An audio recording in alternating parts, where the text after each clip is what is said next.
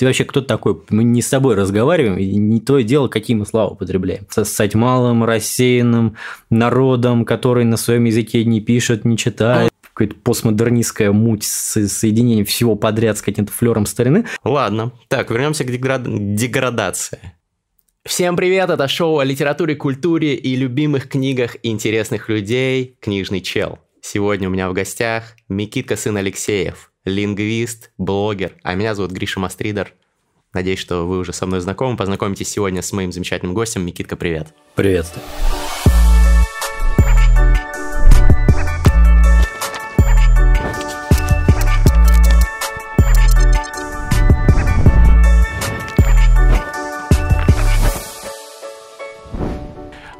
Один из любимых на YouTube твой канал у меня. Те, кто не смотрели, очень рекомендую. Популяризация лингвистики высшего сорта, со вкусом, со стилем. Сегодня будем обсуждать, конечно же, язык, то, куда он идет. И давай начнем с того, как бы ты вообще зафиксировал нынешние тренды в русском языке.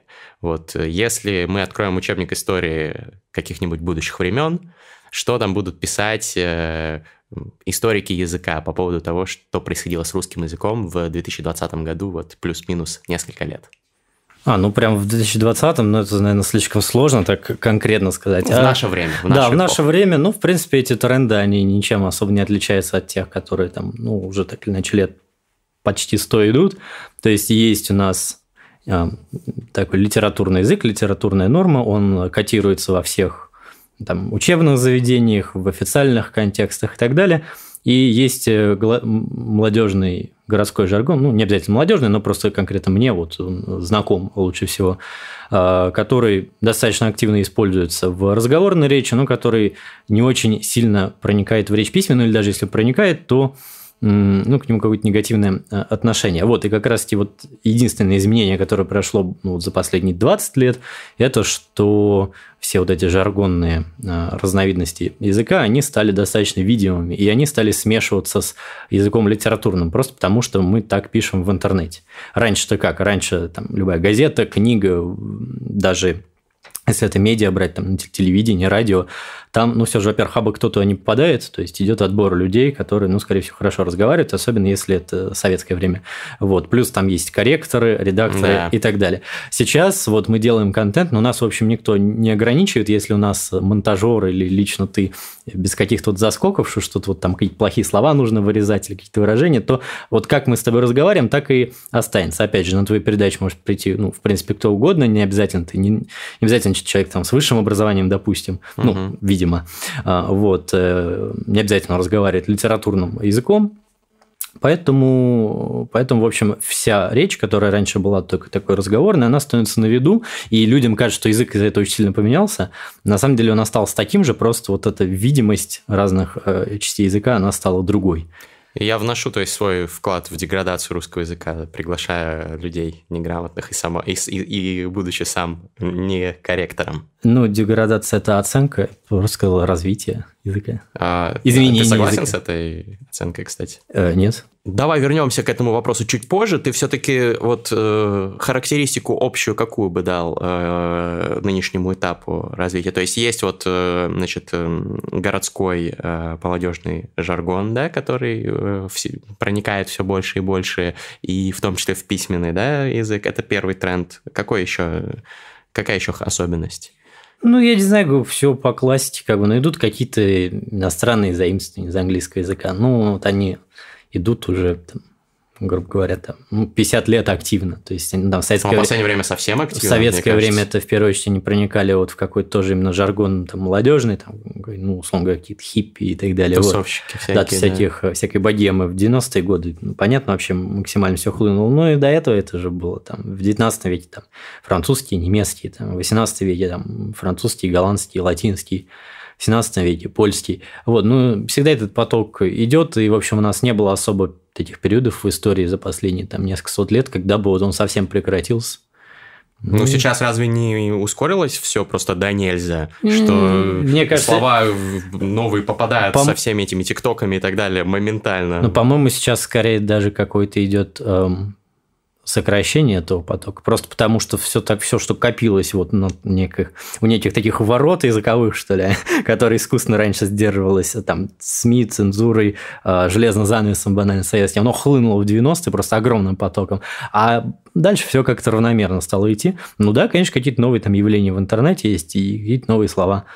Вот, но это, ну, мне, у меня лично это не производит впечатление, что это прям очень много заимствований. По-моему, в истории русского языка были периоды, куда их было ну, в несколько раз больше. Ну, в частности, когда все по-французски общались. Э, да. да ну, вот основные, а их, их, в общем, можно по пальцам перечислить. Ну, первый я уже назвал, это 90-е годы, поток англицизма. Второе – это когда наша знать перешла на французский язык в значительной степени. Это прошло в очень конкретное время, 1770-е годы.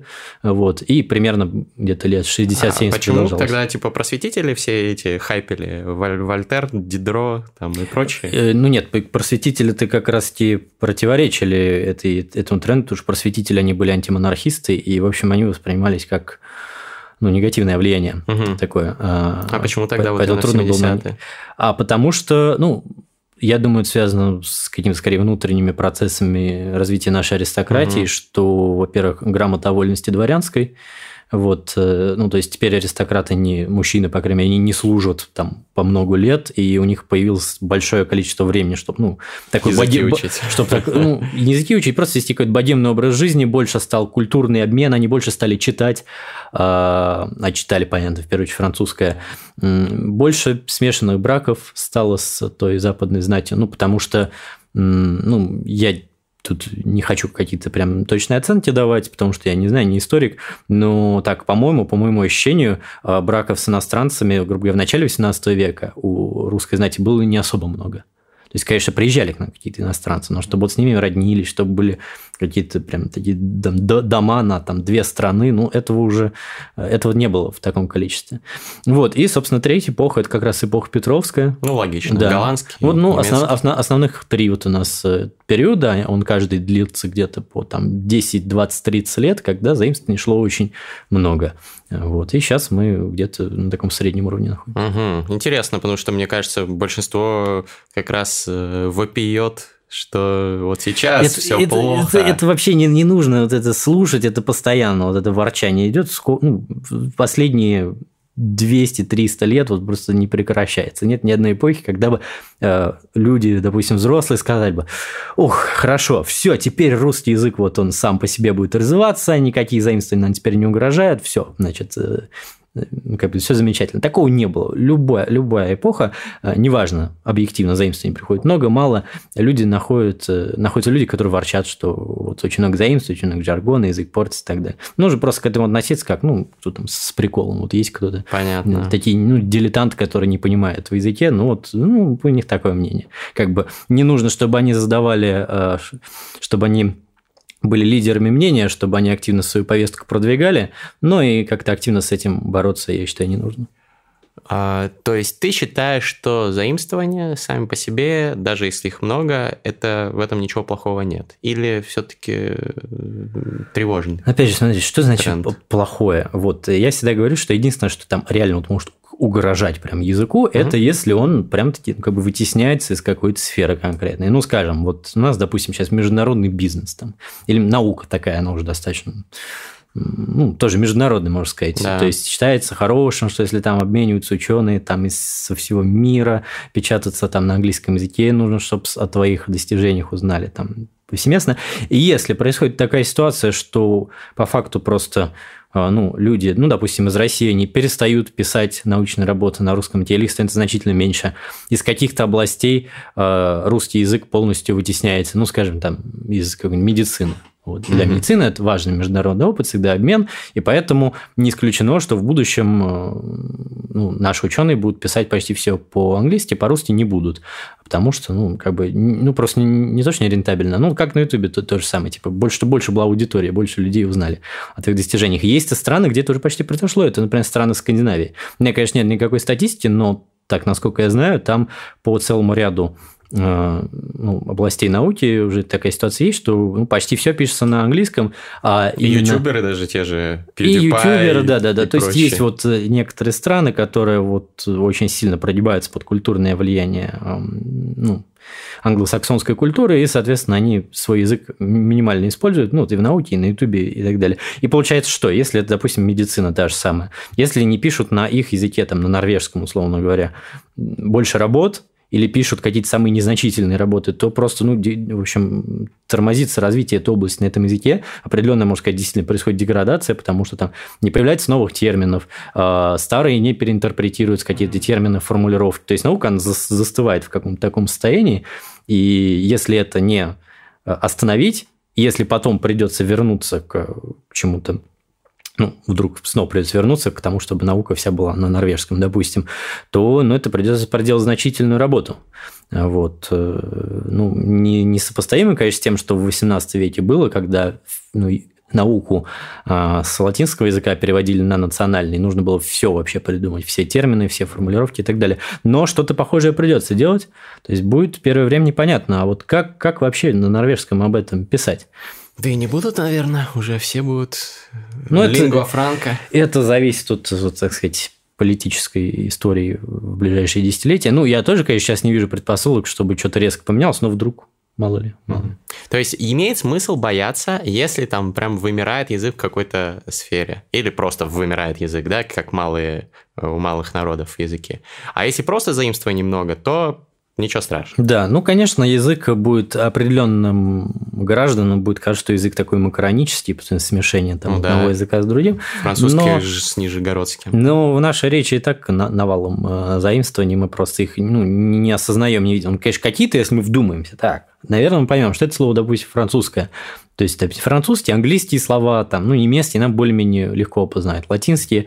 А вот э, какие-нибудь э, греческие, там, какие-то прадерманские заимствования, угу. заимствования из других славянских языков, ну, то есть польского в основном, мы их особо не опознаем как какие-то чужие, и нам кажется, это наши слова. Ну, они же давно в языке. Мне... Я сам любитель заимствований, меня за это критикуют часто. Вот. Я когда говорю, мне пишут комментарий какой-нибудь хейтер.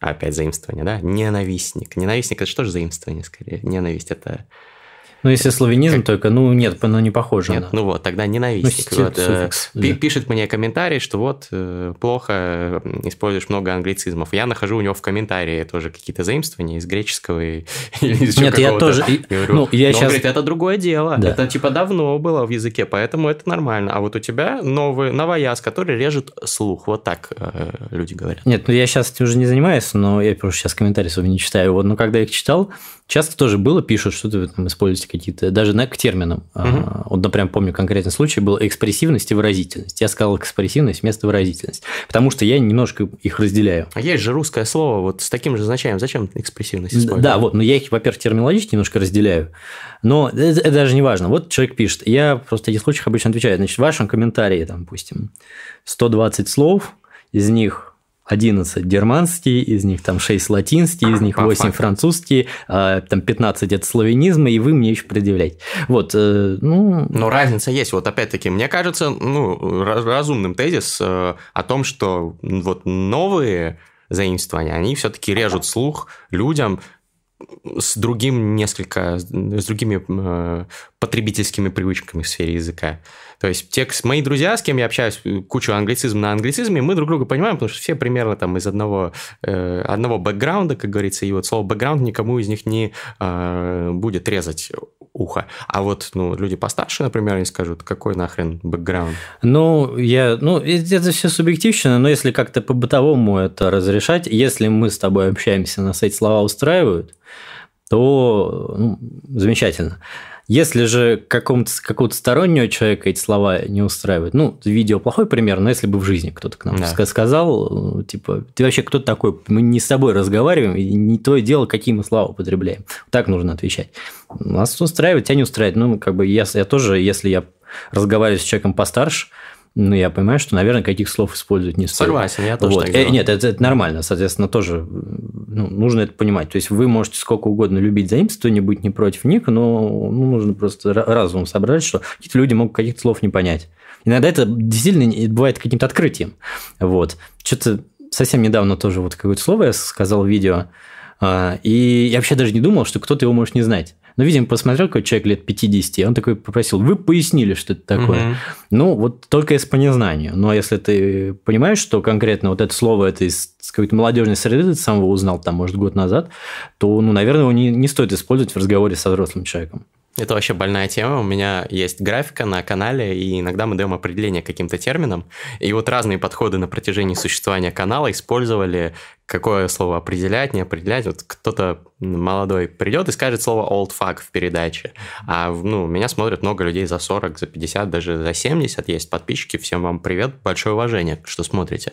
Вот, им такие слова непонятны. Мы даем определение, пишут в комментариях new фаги с комментарием о том, что вы, может быть, еще самые элементарные слова будете определять. То есть никогда довольных все не бывают довольными. Ну, есть такое. Я тоже иногда смотрю всякие каналы, которые явно на, на совсем широкую аудиторию рассчитаны, вот, и там что-то поясняют такое, думаешь, типа, зачем это пояснять, вот. Но одно дело, когда людей каких-то, может, кто-то не знает, вот, ну, когда тоже какие-то слова простые. Ну, э, это, слушай, ну, это, да, такая специфика вот нашей работы. Нас смотрит много разных людей. Мы должны постараться учесть много разных э, мнений Усидеть и взглядов. на всех стульях, понятно. Да. Значит, ты говоришь, что, ну, тренд э, на заимствование уже не такой сильный, как в 90-е, да, но все равно сохраняется тебе не кажется, что со временем, ну, все-таки, вот ты говоришь, что нужно бояться, когда там язык выходит из какой-то сферы общения, ну, русский вряд ли выйдет, но все-таки он превратится в такой э, суржик, э, в такую смесь как раз-таки русского с калифорнийским. Суржик. А, ну, предпосылок к этому нет объективно, скажем так. Ну, ну иногда послушаешь, вот даже, даже вот у меня уши вянут иногда. Не, ну это, это зависит от стартаперов. Это зависит от, э, не знаю, ну, от э, тематики, на которой вы разговариваете. Если это будет тематика, которая предполагает большое количество заимствований, то что там прям много терминов каких-то компьютерных, там, ну, да, наверное, вот. А, если на какую-то более простую тему переходите, там сразу количество заимствований снижается. Очень же мало у нас а, заимствований из того же английского, которые вытеснили какие-то, ну, казалось бы, простые слова.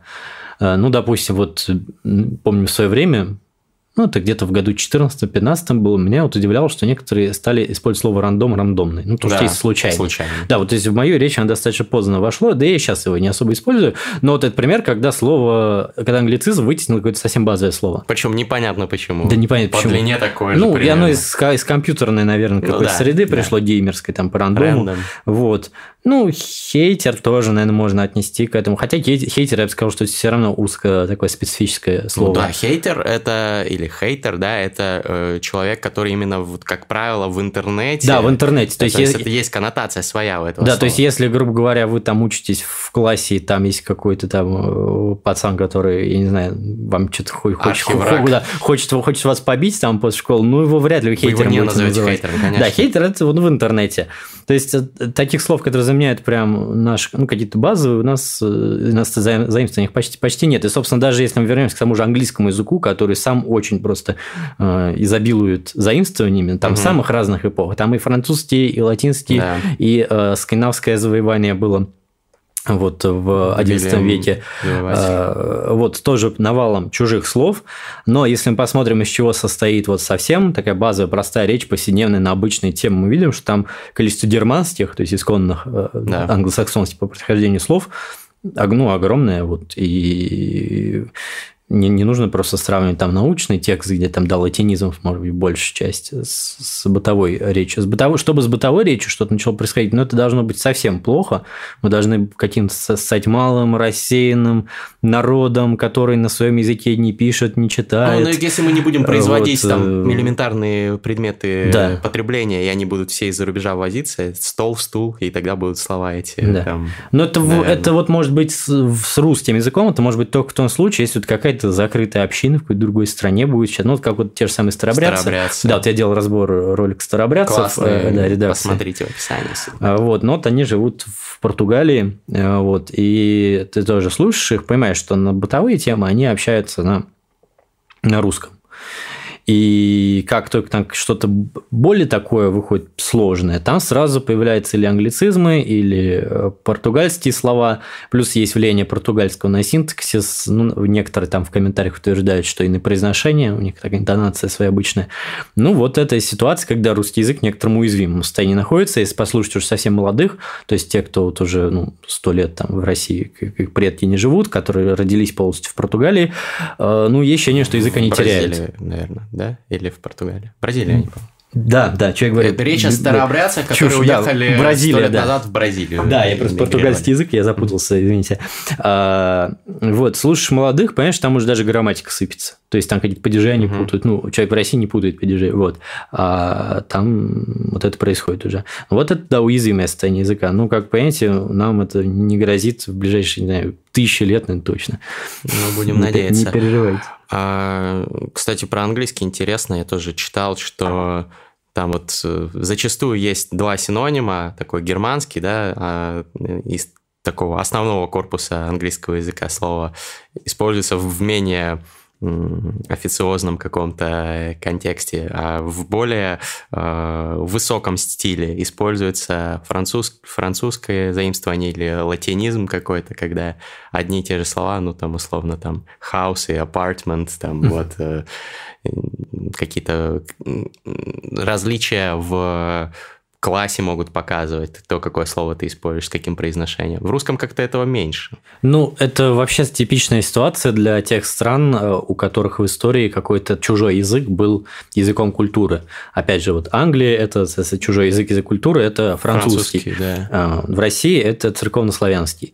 Ну, отчасти можно сказать, что французский тоже вот в очень узкий Мгм. период. А, в Японии это китайский, там, в каких-то языках там Индии э, там, это санскрит. Вот, например, дравидийские языки, они вообще никак не родственны санскриту идентически, но там полно заимствований санскрит, потому что ну, там тысячи лет культура индуистская и так далее. А, Вот, я, ну, это почти все тюркские языки, в том числе те, которые на территории России, для них таким языком был арабский. Вот, и для таких языков характерна какая ситуация, что есть ну, как бы свой язык, ну, условно говоря, возьмем тот же самый пример с э, английским, понятно, есть свой язык, свои э, корни исконные, своя грамматика, выражения, и они большей частью всегда для бытовых нужд э, ну, сохраняют свою идентическую основу, ну, то есть вот там англосаксонскую, германскую. Но как только идет уже речь о каком-то более, не то что высоком языке, а более сложной тематике просто, э, уже появляется вот этот второй ряд слов, это слова за- заимствованные вот из того самого языка, который когда был языком культуры, и они, как правило, оцениваются как стилистически более высокие. То есть у нас тоже церковно-славянизмы, они стилистически выше, чем э, русизмы. То же самое там в Японии с китайскими словами, вот в, допустим, ну, в дравидийских В языках Японии Юго-Индии. китайский считается более как церковнославянский у нас, да? Ну, Правильно понял? да, то есть и Мгм. отдельные иероглифы вклиниваются в, в письмо, и китайские... с- Ну, я по, по японскому ничего не знаю, просто из общих каких-то моих соображений, э, что китайские слова, если есть аналог китайского, японского слова китайский, должны более возвышенно звучать.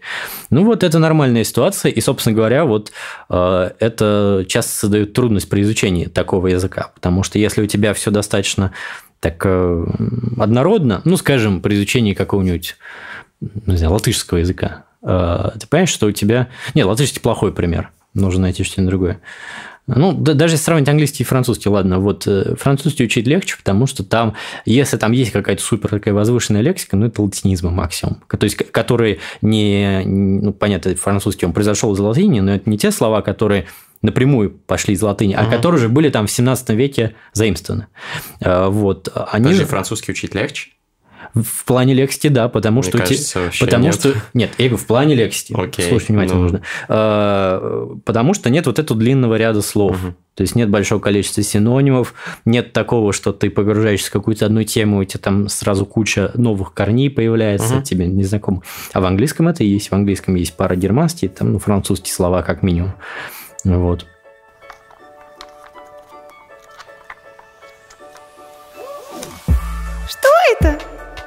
Это Patreon, сервис, с помощью которого подписчики могут поддерживать своих любимых креаторов, например, блогеров, музыкантов и так далее. Задонатив определенную сумму денег раз в месяц, вы получаете классные бонусы. Например, от 3 долларов в месяц вы получаете Членство в закрытом телеграм-чате мастридеров, где сидят около 100 человек, классное сообщество, ребята со всего мира, Москва, Лондон, Киев, Сан-Франциско. Обсуждаем классные мастриды, делимся какими-то лайфхаками по биохакингу, рациональности и так далее. От 5 долларов в месяц вы получаете свое имя в титрах всех моих ютубовских проектов. От 10 долларов в месяц вы получаете доступ к эксклюзивному контенту на Патреоне. Это в том числе легендарные 420 подкасты, в том числе с Букером, с Форсайтом, со многими другими людьми еще будет. За 20 долларов в месяц вы получаете членство в книжном клубе Мастридера, ну то есть меня. Мы раз в месяц собираемся, обсуждаем классные книги. За 30 вы получаете классный мерч Фабума Гэнг нашей творческой тусовки. А за 50 вы сможете прийти на съемки и на записи моих подкастов и затусить вместе со мной и моей командой. Спасибо всем, кто поддерживает. Книжный чел. Ладно. Так, вернемся к деград...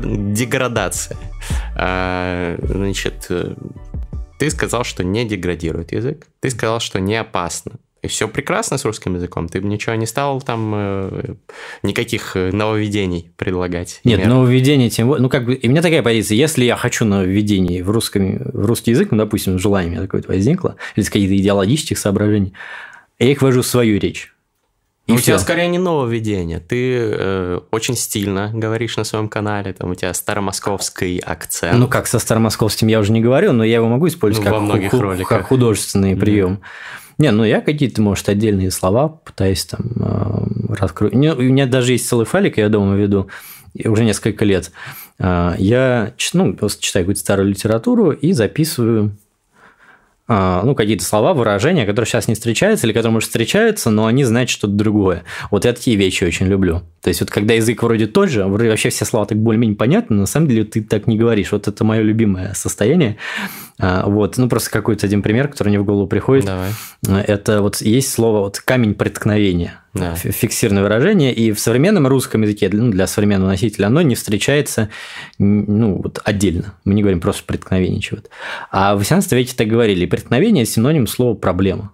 То есть, в принципе, можно говорить, что там, допустим, преткновение какой-нибудь там, не знаю, либерализма главное в том, что вот, то есть вот такие вещи я очень люблю, я их просто собираю, и иногда даже просто, когда я уже написал текст, и дальше уже начинаю редактировать чисто там, просто переформулировать там в предложение как-то переписать, вот, я в том числе перечитываю этот файлик, думаю, может, что-нибудь можно впихнуть. А потом, поскольку это уже много раз ты повторяешь во время записи, во время текста, это в, твою речь органично входит, и, в общем, за годы вот написания съемок, написания съемок, это уже в свою речь не э, удается втискивать. За, из-за этого вот создается впечатление, что я как-то специфически разговариваю. Я зрительно скажу, что это нужно не меня вот так слушать, потому что у меня сейчас не подготовленная речь, а посмотреть мои видео. Ну, вы заметите, я думаю, что там я немножко по-другому говорю, чем сейчас. Да, да. И э, вот тоже я обратил внимание, ты говоришь, э, используешь, я так понимаю, что это глагол являться, быть, э, его спрягаешь, э, например, когда, ну, я бы сказал, хейтеры лохи, а ты скажешь, хейтеры суть лохи. Это ну, я, я, я так прям не скажу. В то... роликах у тебя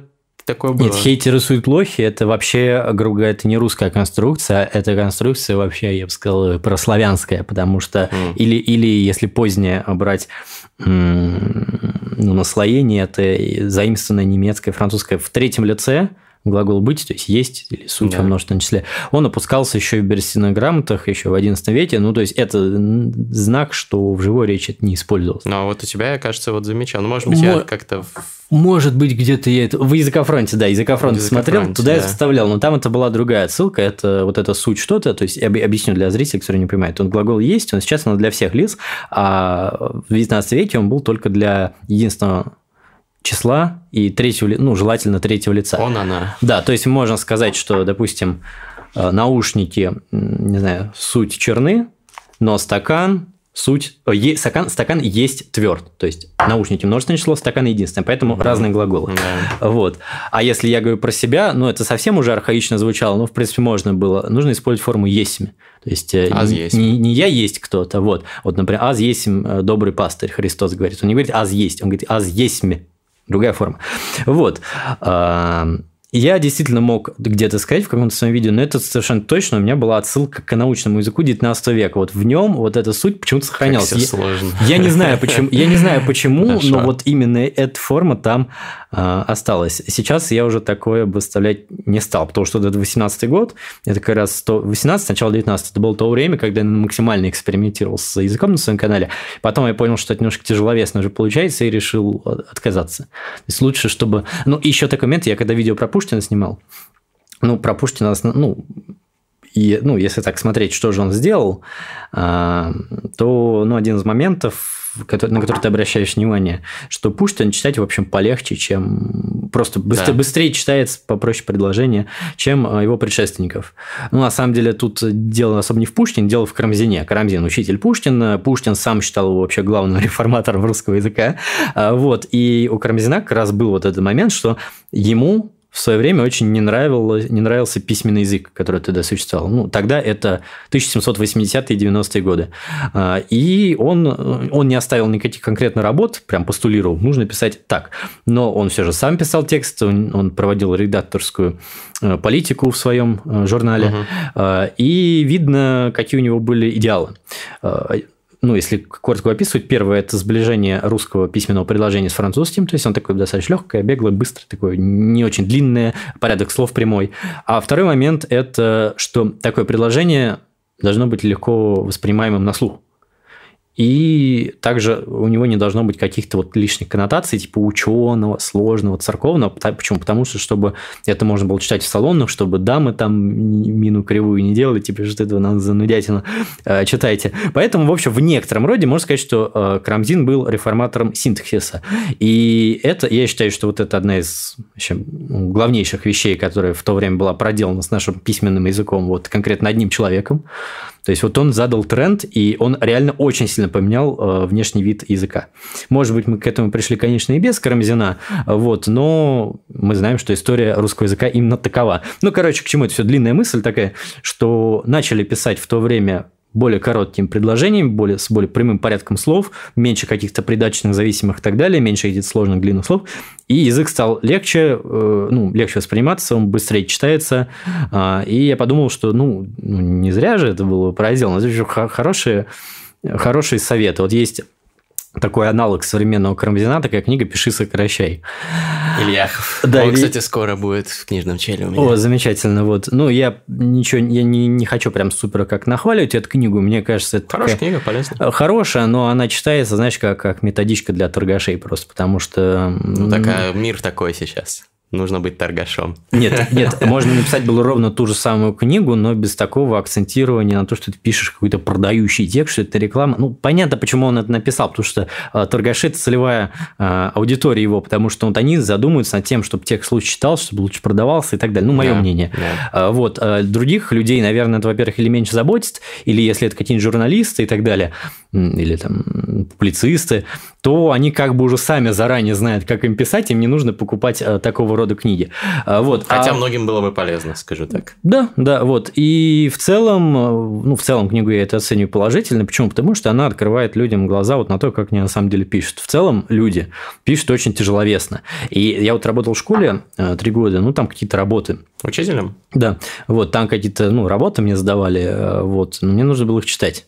И там про проектные и так далее. То есть большой кусок текста такого типа научного я получаю вот от там 15-16-летнего там школьника. И я просто смотрю, как они пишут. Ну, пишут они, конечно, ужасно. Ну, то есть, это я очень... У меня половина правых всегда это была просто стилистических. Э, вот. Но в чем этот ужас заключается? Не в том, что нам как вот если бы они даже как-то разговорно слишком писали, это меня, меня бы, на самом деле, ну, лично это устроило. И, в общем, на самом деле, это и есть такой тренд, что э, ну, допустим, ну, тот же научный банальный язык, э, юридический в некотором роде, он немножко вот упрощается в сторону разговорности. Ну, это вообще общий тренд, да, общий да. мировой. Это и у нас происходит, и в английском языке, и в любом. Вот. Но... А они писали сложно. Да, они писали слишком. очень сложно, да. и я просто понимаю, что это. У них есть какое-то внутреннее такое представление о том, как должен выглядеть серьезный текст, и они пытаются его воспроизвести. И там, ну, можно это конкретно лингвистически разбирать, то есть там, допустим, количество, какие-то причастия, определенный порядок слов, угу. а, какие-то конкретные слова-маркеры, типа данные, является, да. вот, и так далее. Ну, вот Ильяхов против всего этого выступал в своей книге, я понимаю, что это, в общем, ну, плохо. То есть, ну, настоящие хорошие ученые, которые соблюдают научный стиль, но они так сейчас, в общем, не пишут особо. То есть, э, есть, конечно, разные ученые, но в целом совершенно не обязательно вот писать какие-нибудь сложные предложения. Ну, все люди, мы все понимаем, что а, ну, текст, наверное, в первую очередь главное, чтобы он был правильно понят, а не чтобы оценили, насколько ты сложно умеешь писать. Были эпохи в истории русского языка, когда думали наоборот. В 18 веке думали наоборот. Казалось, что наоборот мы пишем сложными очень такими длинными предложениями, сложным порядком слов, это так по-барочному красиво. А поэтому, а кому надо, тот поймет, в общем. А кому не Карамзин надо... как раз Да, да, кому, этого. кому не надо, тот, ну, и, и, и не надо, угу. значит, понимать. А Карамзин был против этого, он считал, что ну, все должны писать понятно. Вот. И тексты должны не только читаться вот глазами нормально, они должны на слух хорошо восприниматься и так далее. Сейчас вот похожий процесс как раз и происходит в письменном языке, ну, не только в нашем, по всему миру. Вот, но вот эта проблема есть, что люди, которых нет ни как раз опыта писательского, ну, не писательского, вот, не умеют грамотно писать тексты, они, как правило, не пишут вот неграмотно в таком традиционном представлении, типа какие-то разговорные слова, вот там что-то такое. Они вот наоборот очень усложняют свою речь. Это вообще очень интересное явление. Вот я бы назвал два как раз тех момента. Первое это вот то, что мы сейчас обсудили, такой псевдоправильный такой слово, псевдонаучный язык. А второй момент это псевдо такой э, старорусский язык. Вот есть такой термин на лукоморье, боярский язык. Не знаю, может, натыкался когда-то. Я еще лет 10 назад читал. Блин, лукоморье много лет уже не читал. Да, в общем, ну, кому, да, кому интересно, зайдите на лукоморье, наберите боярский язык. Но если коротко, то это а, то, как современный носитель русского языка без каких-либо ну, реальных знаний о там, древнерусском языке, хотя бы даже языке 19 века, как они воображают, как раньше говорили и писали. И там смесь всего, там смесь и славянизмов, и каких-то бюрократических элементов 19 века, и что-то инородное, и диалектное. Ну, то есть, это такой смешанный псевдоязык, который никогда не существовал. Ясно. Вот, но люди думают, что так говорили, и это доходит просто до какого-то маразма. Вот, ну, буквально я был в, в Азове, и там у них есть ресторан крепость Азовская. Короче, ну, в историческом центре есть у них ресторанчик. И они так решили стилизовать под эпоху Петра.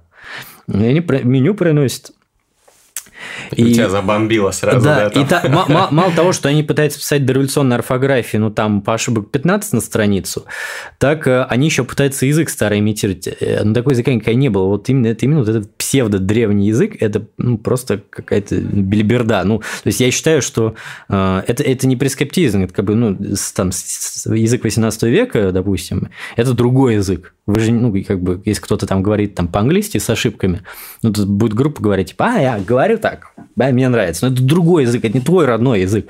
Вот, здесь то же самое. И поэтому, когда люди пишут вот таким псевдо-старым языком, ну, это очень плохо. Я считаю, что это нужно, ну, пристыжать, чтобы люди знали, что это, это есть, но это просто пошлость и позор. И ни один уважающийся человек этого делать не будет. Особенно вот в этом, в Азовском ресторане, где все дорого оформлено. В общем, ресторан тоже не, ну, не самого низшего класса. И тут приносят такое позорное меню, ну, вот лично у меня сразу падает вообще э, как бы уважение любое хоть к этому ресторану, потому что они столько денег потратили на это. И, а вот здесь вот они, видимо, понадеялись на какой-то... Ну вот, ну это интересное культурное явление, я как раз думаю об этом как-нибудь ролик снять, и я сразу скажу, что это появилось не сейчас. А, я читал Достоевского, э, иди... то ли идиот, то ли подросток был, где там приходил Э, подросток, подросток, где вот этот отец, что ли, приходил от этого главного героя, который каким-то странником стал. Угу. И вот он тоже каким-то псевдо таким древним языком говорит, я так читаю, то есть Достоевский про... Э, отнесся к ресерчу недостаточно... Нет, не даже нет. Он, наверное, отнесся Хорошо. к ресерчу идеально. Ему нужно было передать речь вот этого странника как бы. Вот, я думаю, что он ну, написал так, а, как... А, он задумал специально, чтобы у того был плохой такой да, имитация. Да, да, я, я думаю, он написал так, как э, он ну, слышал, что кто-то реально говорит. И, по всей Ясно. видимости, вот этот боярский язык, он уже в 19 веке существовал. Он, конечно, более пристойно выглядит, чем то, что сочиняет сейчас, ну, просто уж какая-то больше дистанция. Вот, но вот это представление о том, что раньше был такой язык, а такой какая-то какая-то постмодернистская муть с соединением всего подряд с каким-то флером старины, это, видимо, было еще в 19 веке. В общем, это все очень интересный просто такой культурный языковой феномен, и я думаю, я как-нибудь доберусь до этого и сделаю об этом ролик. А ты про Пушкина начал говорить, и как ты ушел э, в эту сторону? Нет, я, закончил, я закончил свою мысль. Ну, Пушкин все-таки он, да, я он закончил свою мысль, да. Язык. Пушкин, Пушкин продолжает э, задумку свою, своего учителя Карамзина и пишет очень простым синтаксисом. И поэтому он легко читается, и до сих пор он легко читается. На самом деле, э, как бы не сильно восприятие-то менялось. То есть вот в 18 веке там сложные вот эти тексты Ломоносова. Почитайте, откройте, вы там на первой странице у вас будет... Уныло уже- немножечко. да, голова болеть, типа, так, что, что он написал? Потому что очень сложный синтаксис. А, но не нужно думать, что это, типа, язык просто такой другой был, и поэтому вот нам тяжело читать, а им было читать нормально. Нет, это всегда было тяжело людям читать, и в то время тоже. И в то время было четкое осознание, что разговорный язык – это одно, а есть письменный язык – это вообще другой язык. Страдает, читает, но так положено Да. сложно писать. Ну, главное, что да, что это просто другой язык, и ты его тоже должен выучить, и на нем читать и писать это занятие, ну, не, не для всех. То есть это нужно поучиться, постараться. Было четкое понимание. Сейчас его, в общем, нет у людей. Мгм. То есть сейчас по-прежнему письменный язык наш современный русский достаточно сильно отличается от а, разговорного. Если мы берем не какие-то формы, типа вот мы в мессенджерах там печатаем, а вот там, статьи, новостные, там, книги и так далее. Письменный наш язык все равно очень сильно отличается от разговорного сейчас, но мы это не так осознаем. А если посты в Инстаграме у всяких э, Инстаграм-блогерок с э, смайликами, постоянными эмодзи этими, э, это письменный вообще язык или устный? Ну, как он уже написан, значит, письменный. Но, честно говоря, не, не тянет на такой, на письменный штиль. Устный язык может влиять на письменный, но един- вот единственное вообще, когда вы видите реально записанный язык устный, это когда ученый делает транскрипт. Все, вы больше никогда не встретите. Даже если вы в художественной литературе видите передачу якобы прямой речи какого-то персонажа там, или имитацию речи какую-нибудь, допустим, там, городского бродяги, это все равно будет очень-очень далекое, в общем, от того, что реально может сказать человек в устной речи. Вот Пиперский, вот как раз Александр Пиперский, лингвист такой, который очень уважаю, вот он был предыдущим гостем, предыдущим, Посмотрите. предыдущим гостем-лингвистом у Да, классный Гриши. выпуск. Вот, он как раз об этом тоже говорил, что ну, вот, э, как в нашей разговорной речи очень такой ну, раздробленный с точки зрения такого обычного человека синтаксис, не- неправильный Мгм. как бы. У нас много дискурсивных слов, это то, что в народе называется слова-паразиты. Э, Они у каждого свои, но там самое популярное это ну, там, вот Типа. и так далее. Они очень нужны, их ни в коем случае не нужно изгонять их из речи. Их, может, нужно изгонять, если вы где-то выступаете. Там. Но это, да, понятно, в устной речи не беспокойтесь. Э, Они нам нужны, э, потому что они по- помогают нам нашу речь структурировать. Ну, у нас же нет никаких устной речи, запятых, там, абзацев, точек и так далее. Они помогают сделать ее более плавной. Вот, а плавная речь с дис- со словами-паразитами, она нами психологически воспринимается лучше, чем э, речь такая рваная с паузами, но без слов паразитов. Просто ну, можете проверить как-нибудь. Это так. Э, Я об этом диплом писал. Вот. э, Вот, да, то есть устная речь очень отличается от письменной. Я не видел ни одного писателя, допустим, который бы качественно передавал устную речь. Наверное, нужно быть лингвистом, чтобы это передать. Мгм. Вот. А то, как пе- В общем, это письменная речь. Да, то, как передают писатели, это тоже определенная такая форма в нашей культуре, как принято передавать устную речь. То есть тоже сформировалось это относительно поздно, в 1840-х годах, когда реализм в литературе начался, когда ну, стало просто модно в книгах вставлять что-то, вот как на самом деле говорят, как передавать речь каких-то Диалекты какие-то там. да, да, то есть если у тебя персонаж... Да, вот чем отличается литература реализма, условно говоря, вот, э, ну, от предыдущих э, там, литератур, ну, классицистической, например, вот дв- два полярных жанра. Если у нас в, по сюжету появляется, допустим, есть аристократ, есть какой-нибудь там крестьянин, не знаю, там есть э, там, какая-то женщина, вот. а Все в- будут по-разному разговаривать. да, в ре- литературе реализма все будут э, разговаривать по-разному, если есть какие-то там диалектные особенности, там вот особенность какое-то просторечия, это будет прям подчеркиваться автором, что вот люди все, они говорят все по-своему по-разному, потому что цель реализма – это как можно ближе передать вот, ну, действительность, в том числе и в языке. Э, Если бы аналогичный сюжет был в классицистич- классицистической литературе, там бы все разговаривали высоким штилем. Почему? Потому что просто по э, ну, стилю, там поэма, допустим, э, какая-нибудь или ода, э, там ну, не, не могут появляться просто низкие слова, просторечные, разговорные. И наоборот, если у нас даже какой-то аристократ, но он в каком-то таком низком комическом жанре, там, то он тоже, скорее всего, должен разговаривать как-то вот низкими словами. То есть вот так, такое было восприятие литературы и литературного языка вот языка литературы как художественного произведения вот в 18 веке. В 19 оно поменялось. И тогда же вот это сформировалось наше представление о том, как мы на письме можем передавать ну, такую якобы разговорную речь. Но это, конечно, уже очень далеко от того, как мы говорим на самом деле. Как мы говорим на самом деле, это нужно себя записать на диктофон и сделать точную расшифровку. И даже более того скажу, даже вот обычный человек, если он захочет такую расшифровку сделать, у него, скорее всего, это не очень получится. Потому что наш э, мозг, он так устроен, что вот эти дискурсивные слова он просто пропускает. Я как раз детям давал часто это задание, у всех это есть, а, они часть слов просто не слышат. Mm. То есть, наверное, если они ну раз пять, они переслушают фрагмент, они смогут вот все вот, ну, и вместе с какими-то э, полнозначными словами в правильном порядке расставить, но мозг просто их пропускает. То есть послушал 5 секунд назад, но ты, у тебя вылетел из головы просто вот какой-нибудь «ну», и вот, вот на каком-то там третьем и восьмом месте предложений. Наш мозг так устроен, что он не концентрируется вообще на этих словах. Так что даже если вот ну, кто-то из вас просто ради такого эксперимента решит это проделать, то, ну, в общем, предупреждаю, будьте очень-очень внимательны, и вот да, и когда вы сделаете этот транскрипт, расшифровку, вы поймете, как мы на самом деле говорим, а это многих э, ну, повергает в шок. То есть как раз, ну, что делали? На поездке были со школьниками, ну, там, допустим, я своей группе лингвистической дал такое задание, то есть, они, допустим, записывали интервью с кем-то, там, с местным каким-то человеком, потом им нужно было вот этот транскрипт представить, и все такие, типа, нет, мы так не говорим, на самом деле, вот мы не можем такие слова использовать в таком количестве. Ну, в общем, это производит впечатление. Со стороны, да, да когда, в принципе, свою речь слушаешь, понимаешь, что все плохо, да. все грустно. Да, вот, и как раз возвращаясь к своему вопросу, если уж так про Инстаграм. заканчивать про Инстаграм, э, ну, это просто ну, по синтаксису конкретно там может какое-то быть сближение с разговорной речью, это я не отрицаю, всегда может происходить.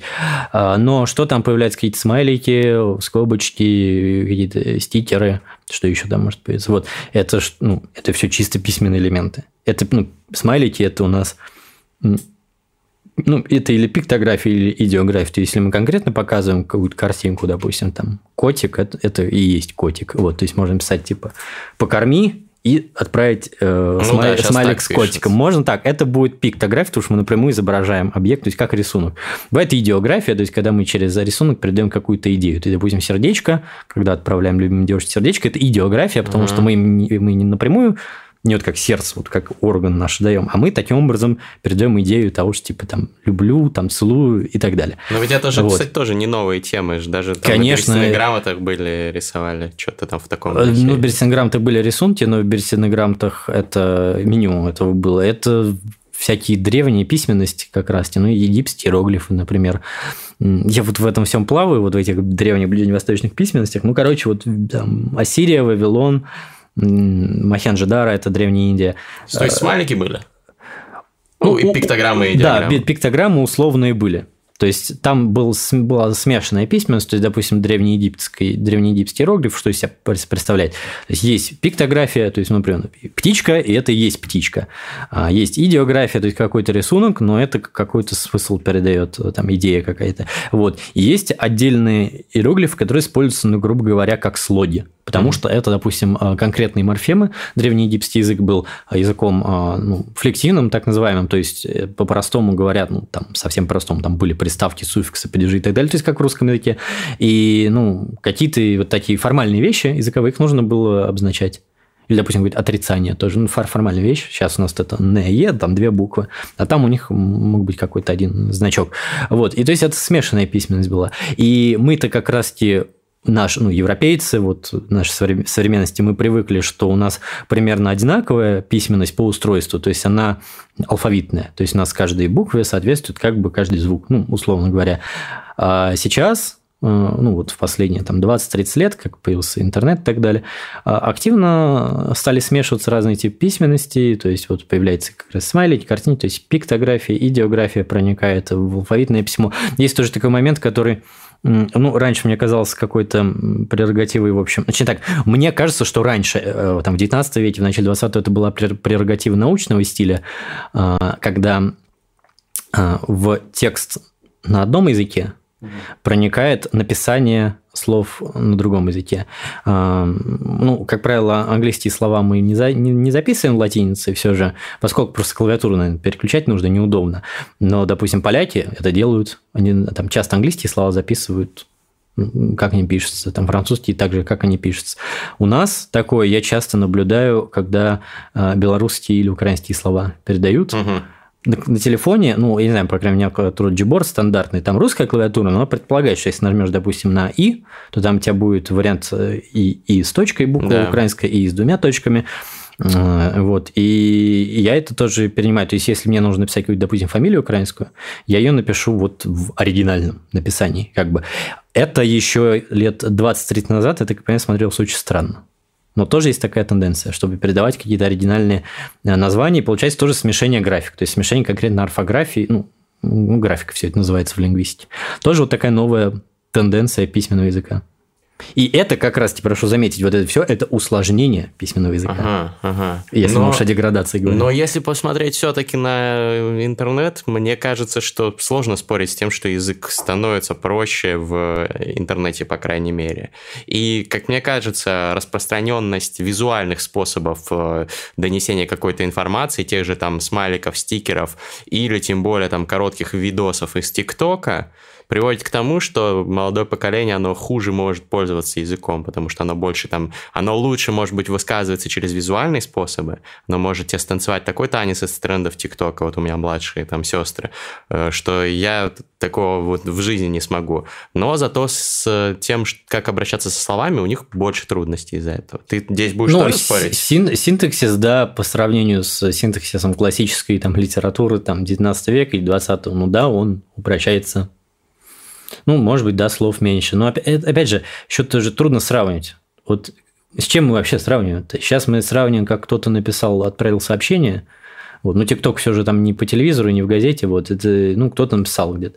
А с чем мы сравниваем? Мы сравниваем с художественными текстами или с публицистическими, то есть совершенно другая, другой дискурс, другая сфера, там, 19-20 века. Нужно сравнивать с тем, как писали личные письма, допустим. Угу. И то, ну, личные письма, они тоже были сложнее, но я не исключаю, что это просто было связано с, с форматом самим. А, потому что ну, ты должен написать письмо, во-первых, ну, желательно, чтобы оно было без помарок, поэтому нужно заранее продумать свою мысль, построить предложение от руки, когда пишешь. Потом, ну, все же ты отправляешь письмо, оно там дойдет, и там через два, две недели его прочтут, через месяц будет ответ. Поэтому тебе нужно вот реально все, что хочешь сейчас сказать, собрать в какое-то цельное высказывание, в цельный текст выстроить. Сейчас в этом нужды нет, сейчас можно себя постоянно поправить. Э, Отредактировать уже отправленное Да, твое сообщение, твои сообщения могут э, прочесть там через секунду после того, как ты его отправил.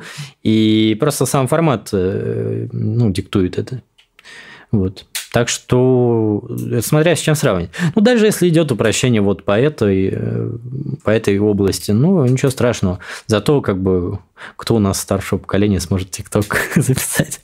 вот. Есть, э, кстати, встречаются классные деды, бабули. Да, вот, вот многие злятся на голосовые сообщения, но злятся на них понятно. Почему? Потому что им неудобно слушать, а их отправляют. Вот. Или особенно смешно, когда голосовым сообщением отправляют, типа, да, да, да, да. Блин, тебе быстрее было бы это написать. У меня есть целый чем... ролик да. про цифровой этикет, ссылка будет в описании, посмотрите, там рассказываю про правила, как вот не надо делать. Тебе быстрее было бы это да, нет написать. Вот. А еще, знаешь же, некоторые так ну, понятно, это на самом деле не, действительно более богато передают свою мысль, эмоции и так далее. Ну, просто это может кажется смешным, когда ты записываешь сообщение, ну, ну, ну нет. Вот оно идет 7 секунд, допустим.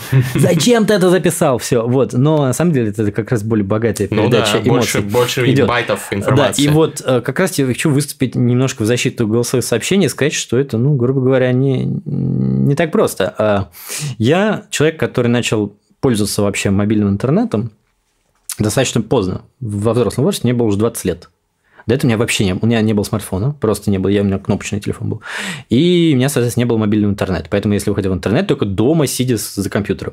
Там мне даже ни планшета, ничего не было. У этого есть свои плюсы. Да, поэтому, в общем, я могу четко себе представлять, как было до, как было после. Я не из тех, кто там с трех лет уже использует всеми благами там, вот этой современной э, коммуникации. А, и голосовые сообщения тоже тот формат, который я вот помню конкретно, когда начал связь в конце 2017 года, то есть вот мне было 20 там, с лишним лет, а, и я помню, что у меня они вызывали значительные трудности. Почему? Потому что, ну, во-первых, у меня было представление, что э, ну, сообщение нужно записать там несколько минут, вот точно так же нужно все свои мысли сформулировать, э, передать вот четко, желательно, чтобы никаких запинок не было. То есть я, наверное, привык просто к формату видео, э, и ну, думал, что здесь нужно сказать так же, как будто это вот удачный дубль. Поэтому я очень много перезаписывал. Интересно. Я перед тем, как записать сообщение, я обдумывал вот прям как, какие Блин, там будут предложения.